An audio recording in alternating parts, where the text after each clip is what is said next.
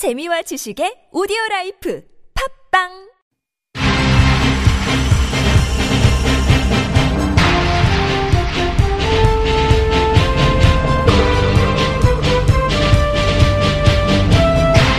색다른 시선 이수기입니다.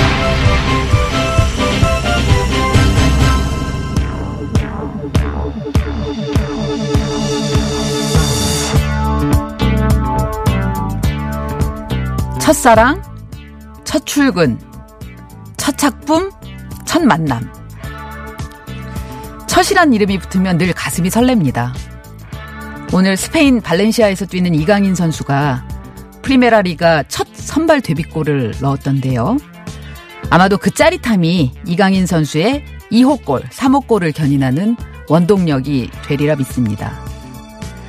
색다른 시선 이숙입니다의 첫 진행을 앞두고 그 전날 밤을 꼬박 샜던 기억이 납니다. 잘할 수 있을까?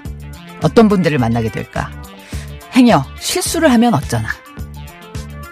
그 두려움과 설레움으로 하루하루를 채우며 청취자 여러분과 만나온 시간이 벌써 7개월이 넘어가네요. 더 늦기 전에 새로운 도전을 해보시라는 제작진의 꿰매에 빠져서 첫 진행의 짜릿함을 경험했는데요. 이제 또 다른 도전들이 기다리고 있어서 청취자 여러분과 잠시 작별하려고 합니다. 그동안 묵묵히 그리고 열렬히 응원해 주셔서 진심으로 감사드리고요. 사족으로 오늘 처음 대정부 질문에 대비한 조국 장관의 심정은 어떠했을지도 궁금한데요. 관련한 첫 보도가 내일자 시사인에 담길 예정이니 기대해 주시기 바랍니다. 이수기의 첫 친정 홍보이자 마지막 오프닝이었습니다.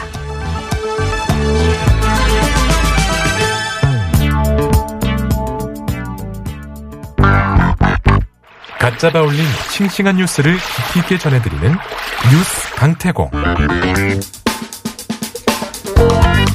예, 마지막 강태공입니다. 과구신 오마이뉴스 기자 나와 있습니다. 네, 안녕하세요. 어서 오십시오. 네네.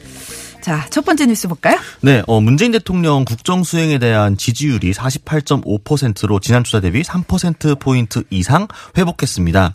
반면 부정 평가는 같은 기간 2.7%포인트 하락하면서 49.3% 격차가 1%포인트 미만으로 좁혀졌습니다. 네. 예, 리얼미터가 지난 23일부터 25일까지 4일간 전국 19세 이상 유권자 1,504명에게 실시한 9월 4주차 문재인 대통령 국정수행 평가 주중 집계 결과였습니다. 아, 그렇군요.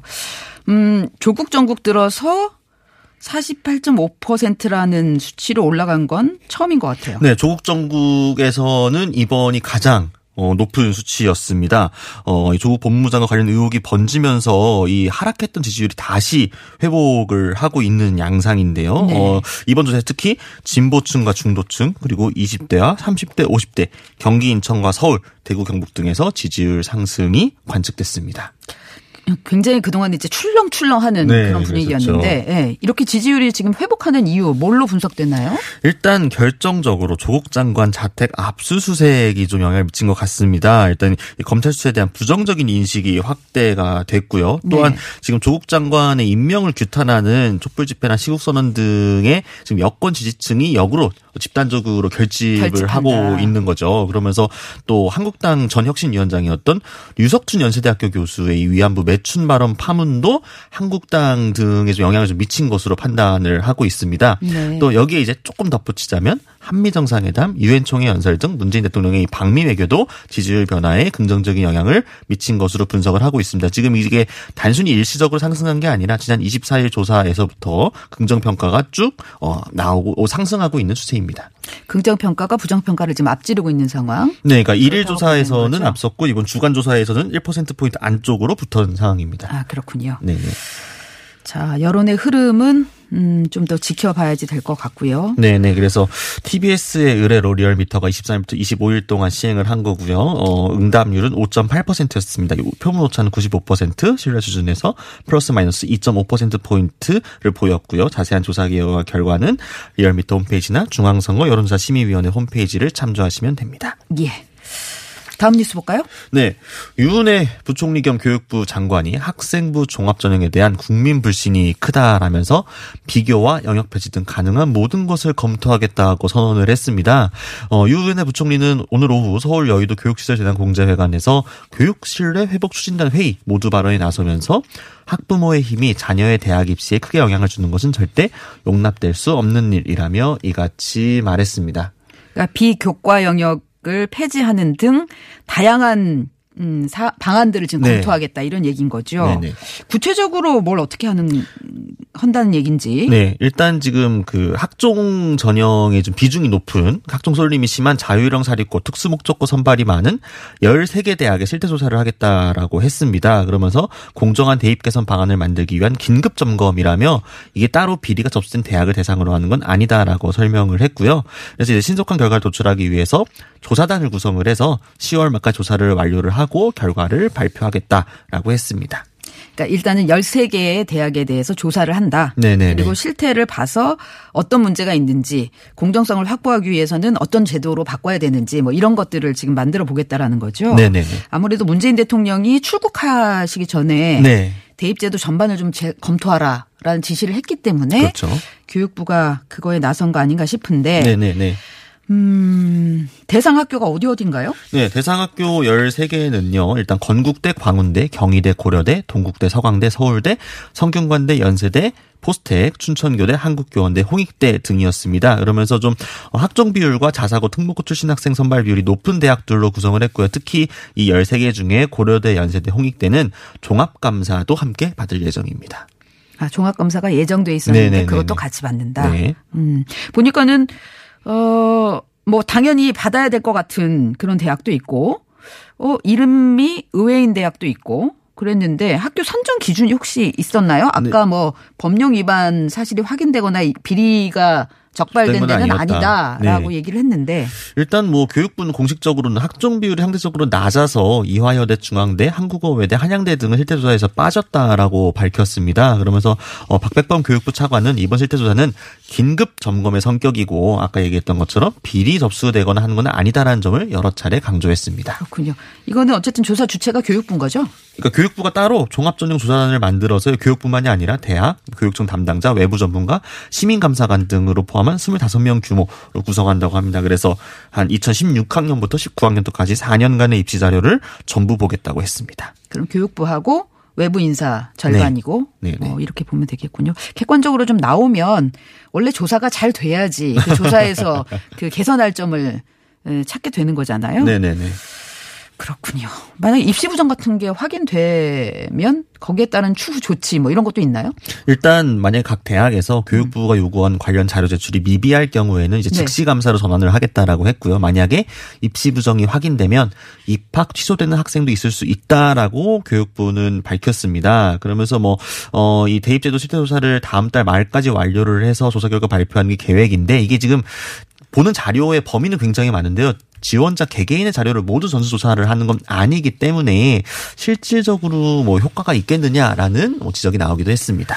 개개인의 자료를 전수 조사하는 건 아닌데 혹시 샘플로 조사하다가 부정이 확인되면 입학이 취소될 수도 있다. 네, 뭐 그런 이렇게도 얘기죠. 들려서 이 부분은 교육부에서 좀 명확한 기준을 만들어 줬으면 하는 바- 생각이네요. 네 네. 예. 안 그러면 얘기가 나올 수도 있을 것 같아서. 그렇죠. 예, 예. 다음 뉴스 볼까요? 네. 인천에서 또래 중학생을 집단 폭행한 뒤 15층 아파트 옥상에서 추락해 숨지게 했던 10대들이 2심에서도 중형을 선고받았습니다. 서울고법 형사 9부는 오늘 상해치사 등 혐의로 기소된 10대 4명에게 징역 6년에서 1년 6개월을 각각 선고했는데요. 어, 1심에서 장기징역 7년, 단기징역 4년을 선고받은 A군에 대해서만 피고인 부모가 합의한 피해자 어머니가 처벌을 원하지 않는 사정을 고려한다라면서 장기 징역 6년에 단기 징역 3년 6개월로 6개월씩 1년씩 6개월 감형을 했고요. 나머지 3명은 1심과 같은 형량을 받았습니다. 이게 지난해 11월에 벌어졌던 사건인데 아마 잊으신 분들도 계실 것 같아서 네네네. 잠깐 설명을 하는 게 예, 나을 것 같아요. 네, 그러니까 지난해 11월 13일이었습니다. 인천시 연수구 한 15층 아파트 옥상에서 어 B군이 집단 폭행에 숨지게 한 혐의로 A군 등 4명이 구속 기소가 됐는데요. B군은 당시에 약 1시간 20분 가량 폭행을 당하다가 이렇게 맞을 바엔 차라리 죽는 게 낫겠다라고 말한 뒤 아파트 옥상에 추락해서 숨진 것으로 밝혀졌습니다. 그러면서 이들은 집단 폭행을 하는 과정에서 가래침을 뱉기도 하고 또 바지를 벗게 수치심을 주기도 했다 라는 사실이 밝혀졌습니다. 이 친구들은 음 그러니까 촉법 소년은 아닌 거죠, 지금. 네, 네, 네. 그러니까 지금 그 형법 그 범위가 있지 않습니까? 음. 네네. 10, 14, 만 14세 14세 미만. 네, 근데 거기엔 해당하지 않기 때문에 아, 이렇게 그래서 됐습니다. 지금 실형이 나온 거군요. 재판부가 양형 이유를 설명했을 것 같아요. 네, 일단 어, 피해자가 오랜 시간 극심한 폭행과 가혹 행위를 당했다는 점을 좀 강조를 했고요. 또 이를 피하려고 위험을 무릅쓰고 옥상 난간에 매달렸다가 바닥에 추락해 사망했다라는 점을 주요하게 봤습니다. 이 피해자가 느꼈을 정신적 육체적 고통은 감히 짐작하기조차 어렵다라고 판사가 밝혔는데요. 그러면서 이 사망이라는 중한 결과 등을 고 려할 때 일정 기간 징역형을 받으면 형사 책임을 져야 한다라고 이야기를 했습니다. 그렇군요. 음, 어쨌든 많은 부분 반성이 있어야 될 것 같고요. 네, 네, 이런 네. 일이 다시 발생하면 안 될. 될것 그렇죠. 같죠. 네, 네. 알겠습니다. 오늘 우리 과구신 기자 뉴스 강태공 마지막이에요. 네, 그렇습니다. 예. 소감을 한 네, 말씀. 아유, 정말 재밌었고요. 제가 좀 잘했어야 되는데, 이 좀 사실 기대하고 공부했던 것보다 잘 못해가지고, 특히나 우리, 어, 진행자께서 가끔 질문 준비되지 않은 거 가끔 물어보실 때 제가 당황할 때가 너무 나가지고, 어, 그러긴 했는데, 너무 고맙고 감사했습니다. 덕분에 저도 스스로 많이 배웠고요. 더 많은 걸 잘 전달해드리고 싶었는데, 조금 부족한 점이 있다면, 마지막이니까 귀엽게 봐주시면 감사하겠습니다. 잘하셨어요. 다른 방송에서 지금 스카우트 제이가 마구마구 들어있다고 얘기 들었는데. 좀 뭐가 확정이 되면 모르겠는데, 아직 모를 건 없고요. 저도 다 그렇군요. 선배가 잘 따라주셔가지고서 따라온 거죠. 알겠습니다. 그동안 수고했습니다. 감사합니다. 과구신 기자였습니다.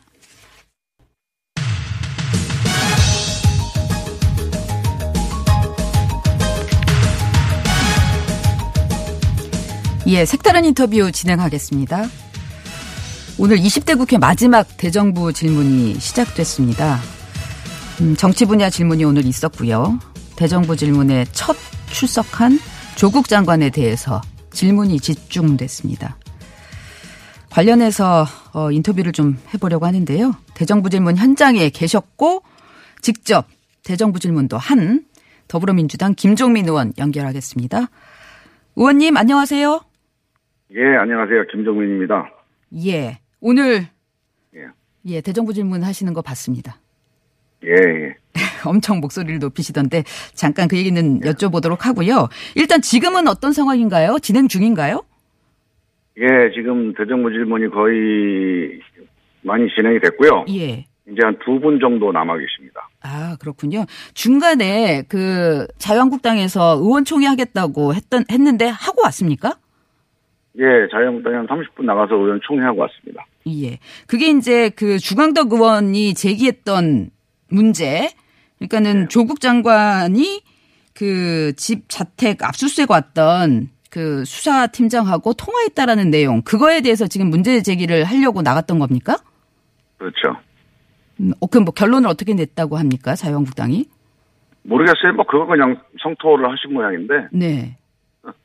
예, 아마- 뭐 이제 그거를 수사 예. 방해 행위다, 뭐 네. 수사 개입이다 이렇게 몰고 가는 거예요. 근데 이제 억지도 사실 그런 억지가 없죠. 예. 그 의원님께서 바로 주광덕 의원 다음에 대정부 질문을 하시면서 이 문제를 지적을 하셨잖아요. 그렇죠. 예. 검찰이 야당과 정치적 거래를 하고 있다라고 하셨는데 어떤 맥락으로 저희가 받아들여야 될까요? 일단 이 수사 상황이 아무에게도 알려질 수 없는 수사 상황이거든요. 네. 그러니까 조국 장관, 조국 장관의 부인, 그다음에 그 수사 관계자들 외에는 모르는 일 아닙니까 이게? 예.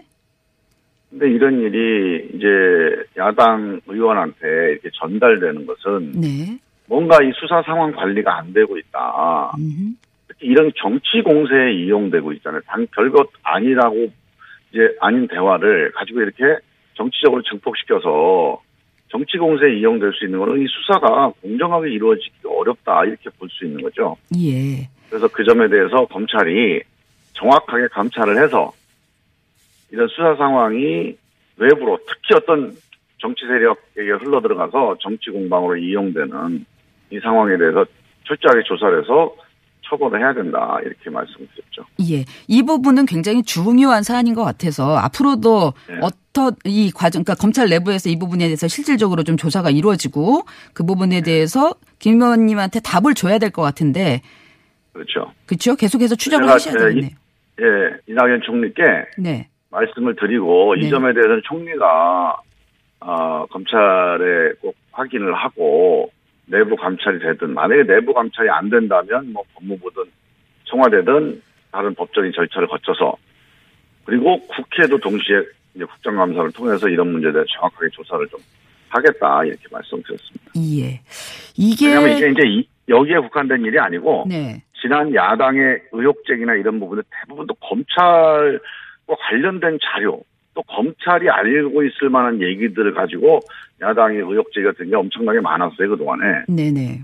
이게 뭐 조직적으로 검찰이 무슨 정보를 흘리진 않겠지만, 검- 이게 수사 과정이 어떻게 저- 이렇게 야당에게 전달되는지 하는 거는 꼭 한번 조사를 해봐야 됩니다. 네.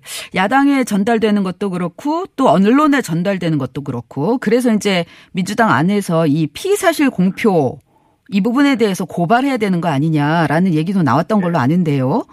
그렇죠. 예. 일단 이 부분은 어떻게 진행이 되고 있습니까?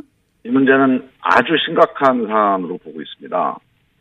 어, 왜냐하면 네. 이게 지난 한 달 반에 모든 국정을 집어삼키는 블랙홀이 되고 있거든요. 예. 지금 한 달 반 동안 조국 장관을 수사를 했는데 특별하게 아직도 당사자들이나 우리 저- 집권당에서 아 그거는 어쩔 수가 없는 사실이구나 이런 게 안 나오고 있어요 아직도 네. 한 달 반 내내 의혹만 계속되고 있는데 네. 문제는 그렇게 정확하거나 확인되지 않은 상황인데도 불구하고 매일 언론에 단독 특종해가지고 기정사실화돼서 예, 이렇게 조국 보여지는 장관의 거죠. 가족이 마치 무슨 뭐 대단한 중범죄를 저지른 것처럼 한 달 반이 지금 이렇게 진행되고 있는 거거든요. 네. 이거는 사실 어떤 의도적인 그런 피의사실 공표 행위 아닌가 하는 의심이 들 정도입니다. 예, 예. 그래서 이 부분에 대해서는 이제 고발 조치는 근데 아직은 안 하고 계시는 건가요? 그냥 지- 일단은 지켜보는 이제 쪽으로. 고발을 하려면 네. 어, 그 피의사실 공표를 누가 했는지를 특정을 해야 되거든요. 네. 그러니까 검찰이라는 조직을 피의사실 공표로 고발할 수는 없습니다. 네. 그 공표한 이제 담당 검사를 찾아서 고발을 해야 되겠죠. 네. 그래서 이제 그런 과정에서 확인 과정이 진행되고 있는 걸로 알고 있습니다. 아, 그렇군요. 그 전화를 조국 장관이 전화를 한 사실 그 부분에 대해서는 그 여당에서는 어떻게 평가하고 계십니까? 전화를 한 게 아니고요. 예, 예. 이제 그 일단 이렇게 사실관계가 이렇게 되어 있습니다. 이제 그 집에 압수수색을 와서 이제 그 배를 누르니까 아 이 부인이 약간 걱정이 돼서 뭐 모르는 남자들이 와서 이제 들어오겠다고 하니 굉장히 놀랐겠죠. 예 장관한테 전화를 한 모양입니다. 네. 장관이 생각하기에 아 그러면 이거는 압수수색을 위해서 온 거라고 보여지니 네. 문을 열어주고 압수수색에 응해, 응해라 이렇게 이제 얘기를 한 거예요. 예. 그래서 이제 그렇게 끝났고 근데 이제 이 부인이 상당히 몸 상태가 안 좋았던 모양입니다. 예. 그래서 이제 약간 실신도 하고 119에 실려갈 만한 상황으로 이제 그 좀 아, 안 상황이 심각했군요. 예. 예. 그런 상황에 있다가 이제 이몸 상태가 안 좋으니 이 그 부인이 다시 남편한테 전화를 한 모양이에요. 예. 그래서 그 전화를 받고 이제 조국 장관이 걱정이 돼서 지금 당장 쫓아갈 수는 없고 그래서 딱 한마디 한 겁니다. 지금 아내 몸 상태가 매우 안 좋으니까 네. 밖에 있는 사람들이 잘 모를 수 있잖아요. 수사관들이 몸 상태가 제- 안 좋으니까 이 부분에 좀 잘 유념해 달라. 네. 이 부탁 딱 하나 한 거거든요. 예, 예. 이거는 장관으로서 한 얘기가 아니고 남편으로서 한 얘기입니다. 네. 남편으로서 자기 아내가 그렇게 어려운 상황에 처해 있는데 그 얘기를 안 한다는 것도 그건 인륜에 어긋나는 거 아니겠습니까? 네네. 그거를 장관으로 수사 개입을 했다 이렇게 몰아붙이는 거는 이건 전형적인 이제 이 반인륜적인 정치 공세예요. 네. 알겠습니다. 아, 그런데 아마 자, 자유한국당은 지금 뉴스 나오는 거 보니까 아, 이 부분을 가지고 뭐 장관 탄핵하겠다 이제 이렇게 공세를 할 예정인가 봅니다. 이거 이제 수사 방해 행위를 했다. 네. 그래서 법률을 위반했다 해서 탄핵을 하겠다는 겁니다. 네네. 이 부분은 뭐 네, 이제 예. 앞으로 공방이 더 계속 될 걸로 보이고요. 예. 그, 김, 장관, 저희, 의원님이 아까 대정부 질문 하시면서 이제 예. 그동안, 음, 한 50일 가까이 다른 뉴스는 다, 다 정말 묻히고 심지어 이번에 유엔 총회에서의 대통령의 연설까지도 한두 번 뉴스가 나오고 말고 이게 다 조국 정국이었다. 이 부분에 대해서 굉장히 개탄하셨는데요. 어떻게 바뀌어야 된다고 보십니까? 일단요 이렇습니다. 지금까지 거의 수천 건의 의혹이 나왔거든요. 네. 그 의혹 중에서 검찰이나 당사자나 다 아 이거는 맞다라고 한 게 거의 없습니다 아직도. 그리고 검찰이 지금 한 달, 아니, 그러니까 50일 가까이 수사를 하고 있어요. 예. 거의 뭐 한 100여 명 이상의 수사관들을 투입해서. 자 그러면 이 문제에 대해서는 일단 뭐 의혹은 다 제기됐잖아요. 네. 검찰이 의혹에 대해 수사한 결과를 발표할 때까지는 그냥 지켜보면 됩니다. 지금 야당이 이렇게 정치 공세를 안 해도 검찰이 지금 조국 장관을 가만히 안 놔두는 거 아닙니까? 지금 상황이 수사하는 거 아니에요 지금? 네. 지금 현재 있는 윤석열 검찰이 조국 장관을 봐줄 가능성이 있습니까? 왜 이걸 가지고 지금 제대로 확인되지도 않는 사실을 계속 그 정치 공세를 하고 또 언론에는 저 확인되지 않은 보도를 하고 결국은 이게 국민들을 아주 엄청난 혼란으로 빠뜨려, 빠뜨려 있- 있거든요. 예, 예. 그러면 의원님 말씀은, 어, 일단은 검찰 수사가 어쨌든 진행되고 있으니까, 예, 결과 나올 때까지는 여야 정치 공방 하지 말고 지켜보고, 그러면 예, 그그 대정부 질문 때 예. 오늘도 보면 사실 질의한 내용들 보면요. 지난번 청문회 때 나왔던 얘기 다 거의 재탕입니다. 네. 그리고 새로운 근거도 없어요. 제3의 청문회 그러니까 검- 같더라고요. 예, 검찰이 검찰이 수사에서 밝혀야 확인될 수 있는 내용들을 가지고 그냥 정치 공세를 하는 겁니다. 국민들한테 조국은 뭐 범죄자다. 조국은 위선자다. 이런 이미지만 더 씌우기 위한 건데 지금 이것도 하루 이틀이고 한두 번이지 지금 한 달 반을 대한민국을 이렇게 끌고 가는 거는 이거는 나쁜 거죠. 예. 일단 정치권은 그런 거고요. 어, 의원님이 지금 보니까 윤석열 청문회, 검찰총장 청문회 때도 이제 법사위에서 진행을 하셨고, 또 조국 그 장관 때도 법사위에서 어, 인사청문회 하셨고, 그, 예. 근데 두 사람이, 대통령이 임명한 두 사람이 지금 거의 대립하는 양상처럼 그림이 만들어지고 있어서요. 이 문제를, 예, 어떻게, 여당 안에서는 이 문제를 어떻게 해결해야 된다고 보십니까? 어, 사실 윤석열 총장 그리고 조국 장관 다 우리가 여당에서 네. 대통령 임명한 두 분에 대해서 사실상 어, 국민들한테 실언 보증을 한 셈이거든요. 네. 이분들은 훌륭한 분들이다. 일을 잘하실 분들이니 허락해 달라. 근데 지금 이제 이 상황이 되고 보니까 착잡하죠. 네. 착잡한데요. 일단은 저는 이렇게 봅니다. 일단 검찰은 수사하는 수사들을 해야 되는데 목적을 가지고 수사하는 거는 절대로 안 되고 지금까지 그런 어 그렇게 오해가 되고 있습니다. 이거를 제가 아주 부드럽게 얘기해서 신중하게 얘기해서 오해라고 얘기를 하는 거지 네. 실제로 많은 사람들이 조국을 밀어내기 위해서 수사한다 이렇게 생각을 다 하고 있어요. 예. 저는 이건 절대 안 된다고 봅니다. 네. 검찰이 만약에 그런 의도가 조금이라도 있었다면 내려놔야 됩니다. 그건 검찰의 부메랑이 됩니다. 그런 검찰, 그건 정치 개입이거든요. 네.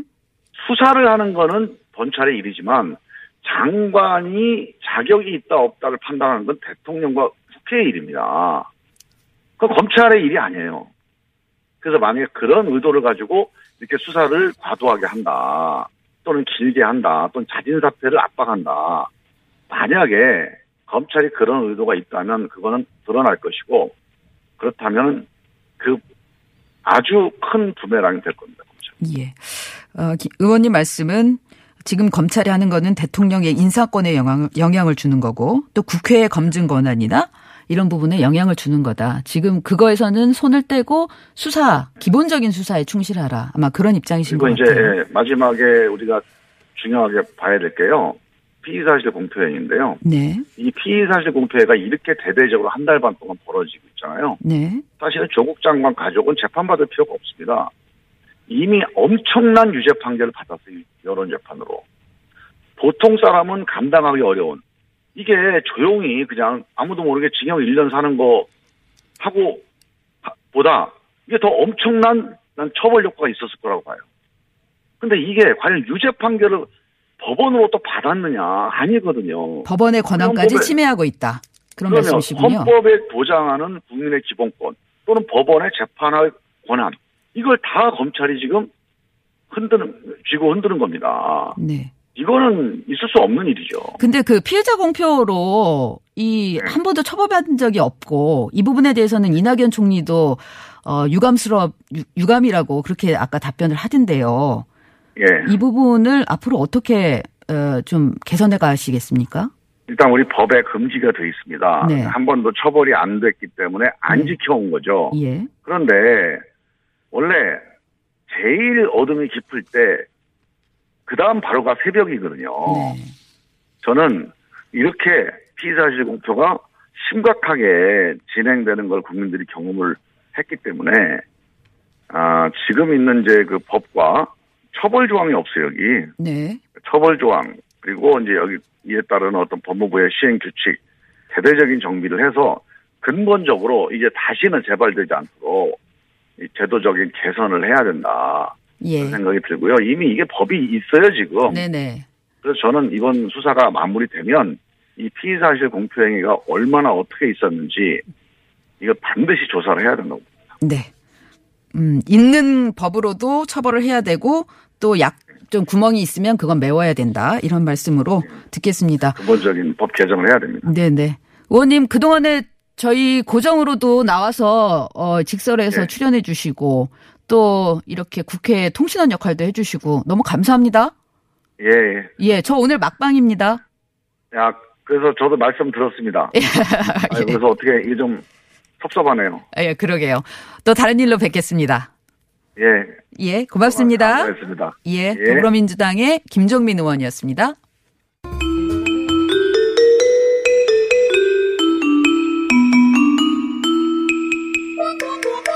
일면에 없어도 꼭 알아야 할 뉴스 구석구석 찾아서 전해드립니다. 테두리 뉴스. 예, 테두리 뉴스 차윤주 기자와 함께합니다. 어서 오십시오. 네, 안녕하세요. 네. 첫 번째 뉴스 볼까요? 네, 어, 이르면 내년부터 모바일 운전면허증 시대가 열린다고 합니다. 어, 과학기술정보통신부가 오늘 신기술 서비스 심의 위원회라는 회의를 열어서 네. 어, 이런 서비스를 새로 승인을 한 건데요. 그러면 플라스틱 운전면허증 안 가지고 다녀도 되고 네, 맞습니다. 예, 스마트폰에 휴대폰에 네, 넣어 다니면 이제 된다고 하는데요. 예. 내년 초쯤에 상용화가 될 거라고 하고, 그러니까 렌터카를 빌린다거나 뭐 편의점에서 신분증을 요구할 때 어, 기존 면허증이랑 동일하게 사용할 수 있다고 합니다. 아, 그럼 따로 이제 신분증 안 가지고 다녀도 되겠네요. 네, 그럴 것 같습니다. 어, 근데 정부가 이번 이제 승인을 한 게 이동통신 3사가 이런 새로운 서비스를 하고 싶으니 허가를 내달라 해서 임시적으로 허가를 내준 거라고 하는데 네. 이 그동안에는 도로교통법에 이런 관련 규정이 없어서 해당 서비스가 이 불가능했다고 합니다. 어, 근데 한편으로는 운전면허증을 이제 통신사가 관리하게 된다면 개인정보를 좀 과다하게 보유하는 게 그러게요. 아니냐, 네, 이런 우려도 제기가 되고 있는데요. 이 과기정통부에서는 통신사에서는 암호화된 상태로 개인정보를 관리할 것이고 이 관련한 방지 체계를 갖추고 사업을 시작할 것이다 이렇게 밝혔습니다. 근데 만약에 휴대폰을 잊어버렸는데 그 안에 이제 운전면허증이 탑재돼 있는 거잖아요. 네, 맞습니다. 예, 어, 요즘은 뭐 신용카드 같은 거 받을 때도 그 뒤, 운전면허증 뒷자리에 있는 뭐 숫자 적으라고 하고 이러잖아요. 네, 그렇습니다. 그래서 뭐 예를 들면 지문 인식을 통해서 접근할 수 있다거나 이런 식의 뭐 이중 삼중의 체계가 필요할 걸로 보이고요. 어, 오늘 이 서비스 말고도 좀 다양한 서비스들이 승인이 났더라고요. 예를 네. 들면 이 위성 위치 시스템, 그러니까 GPS를 기반으로 택시 요금을 책정하는 서비스도 앞으로 가능해진다고 합니다. 아, 그러면은 바가지 씌우진 못하겠군요. 네, 그렇습니다. 이게 지금까지는 뭐 기계식 미터기라고 해서 이 바퀴가 회전하는 걸 계산해서 이제 요금을 책정했는데 이제는 이 GPS를 바탕으로 한 앱 미터기라는 것을 활용하게 된다고 하고요. 이 관련해서 좀 우리가 지금까지는 생각해보지 못한 새로운 모빌리티 서비스가 나올 것이다. 이런 기대도 있습니다. 네. 외국 이제 손님들 같은 경우에는 좀 멀리 돌아가기도 하고 네, 그랬었는데 맞습니다. 이제 그런 부분들이 없어질 수도 있겠다. 네, 그럴 것 같습니다. 아, good idea. 네, 그래서 평이 나올 것 같네요. 네, 상당히 반응이 좋았는데요. 진작 그랬어야지. 요즘 누가 지갑을 갖고 다니냐. 어, 그리고 면허증뿐만 아니라 다른 신분증이나 뭐 자격증, 증명서 같은 것도 다 스마트폰에 넣어야 된다. 이런 의견이 있었고요. 또 뭐 관련해서 위변조를 할 수 있기 때문에 아이들이 이런 걸 갖고 술 담배를 못하게 잘 좀 만들어 달라 이런 아, 요청도 있었습니다. 예. 어쨌거나 어, 편해지기는 하는데 걱정되는 부분들이 있으니까 네. 아까 그런 보안처럼 그 부분 좀 특별히 신경 써주셔야 될 것 같네요. 네, 그리고 앱미터기 관련해서는 GPS에 연동이 되기 때문에 뭐 신호 위반이나 가- 과속 같은 것도 자동으로 걸러내면 어떨까 이런 제안도 있었습니다. 이거는 기술적으로 제안을 네. 하는 음, 아이디어네요. 싫어하실 분도 계실 것 같고. 네, 그렇습니다. 다음 뉴스 볼까요? 네, 좀 어처구니 없는 소식인데요. 이 지금 개인정보 유출에 대한 우려도 지금 이 모바일 운전면허증에서도 나오는데, 어, 거의 전 국민의 개인정보를 갖고 있는 곳, 건강보험공단에서 네. 직원들이 가입자 정보를 함부로 조회하고 열람했다는 소식입니다. 어, 국회 보건복지위원회 소속 바른미래당 최도자 의원이 오늘 공개한 자료를 보면요. 네. 어, 건보공단에서 이 과이, 가입자 이 부가 내역 같은 115개 개인 정보를 취급하거든요. 근데 네. 이 중에는 뭐 질병 정보나 이런 아주 사- 상당히 민감한 정보도 가- 들어 있습니다. 네. 그런데 2014년 1월부터 이 지난 6월까지 건보공단 직원 중에 이런 불법 사례를 저지른 건이 195건이나 된다고 하고요. 왜 들어갔대요? 네, 이 백태에 해당이 되는데요. 네. 예를 들면 어 직원 A 씨는 시어머니가 이 손아래 동서의 월 소득이 궁금하다 이렇게 얘기를 하니까 시동생의 주민등록번호를 활용해서 동서의 개인 정보를 무담 열람해서 이 소득 수준을 알려줬다고 합니다. 그런데 이 과정에서 동서가 과거에 이혼한 사실이 있었던 거예요. 그거를 아 몰랐었나 보죠? 네, 이 관련해서 전 남편은 음. 어떤 사람인지 그리고 자녀들의 개인 정보는 어떻게 되는지 이런 것까지 열람했다고 하고요. 세상에. 그냥 가족이니까 괜찮다고 생각했다 이렇게 진술을 했다고 하는데요. 결국 정직 3개월의 징계를 받았고요. 또 다른 사례를 보면요. 작년 3월에 이제 자녀가 결혼식을 하니까 청첩장을 보내려고 무려 지인 166명의 개인 정보를 무단으로 열람했다고 합니다. 그러니까 동창이나 뭐 선후배, 볼링 주소 알으려고요? 네, 주소와 나이 같은 걸 조회해서 이 사람 역시 정직 3개월의 징계를 받았다고 하고요. 좀 무시무시한 사례도 있습니다. 어, 과거 애인의 개인 정보를 열람했다고 하는데요. 이 사람은 결혼을 했는데 그 전에 사귀던 애인 2명과 뭐 애인의 가족, 친구 같은 사람들 이 32명의 정보를 무단 열람해서 결국 해임 처분을 받았다고 합니다. 어, 그런데 또 정말 어처구니가 없는 건요. 어, 사정이 이런데도 건보공단이 2004년부터 5년간, 그러니까 작년까지 네. 행정안전부가 평가하는 이 개인정보 관리 항목에서 가장 높은 양호 등급을 받았다고 합니다. 제대로 평가 안 한 거죠. 네, 그런 것 같습니다. 네.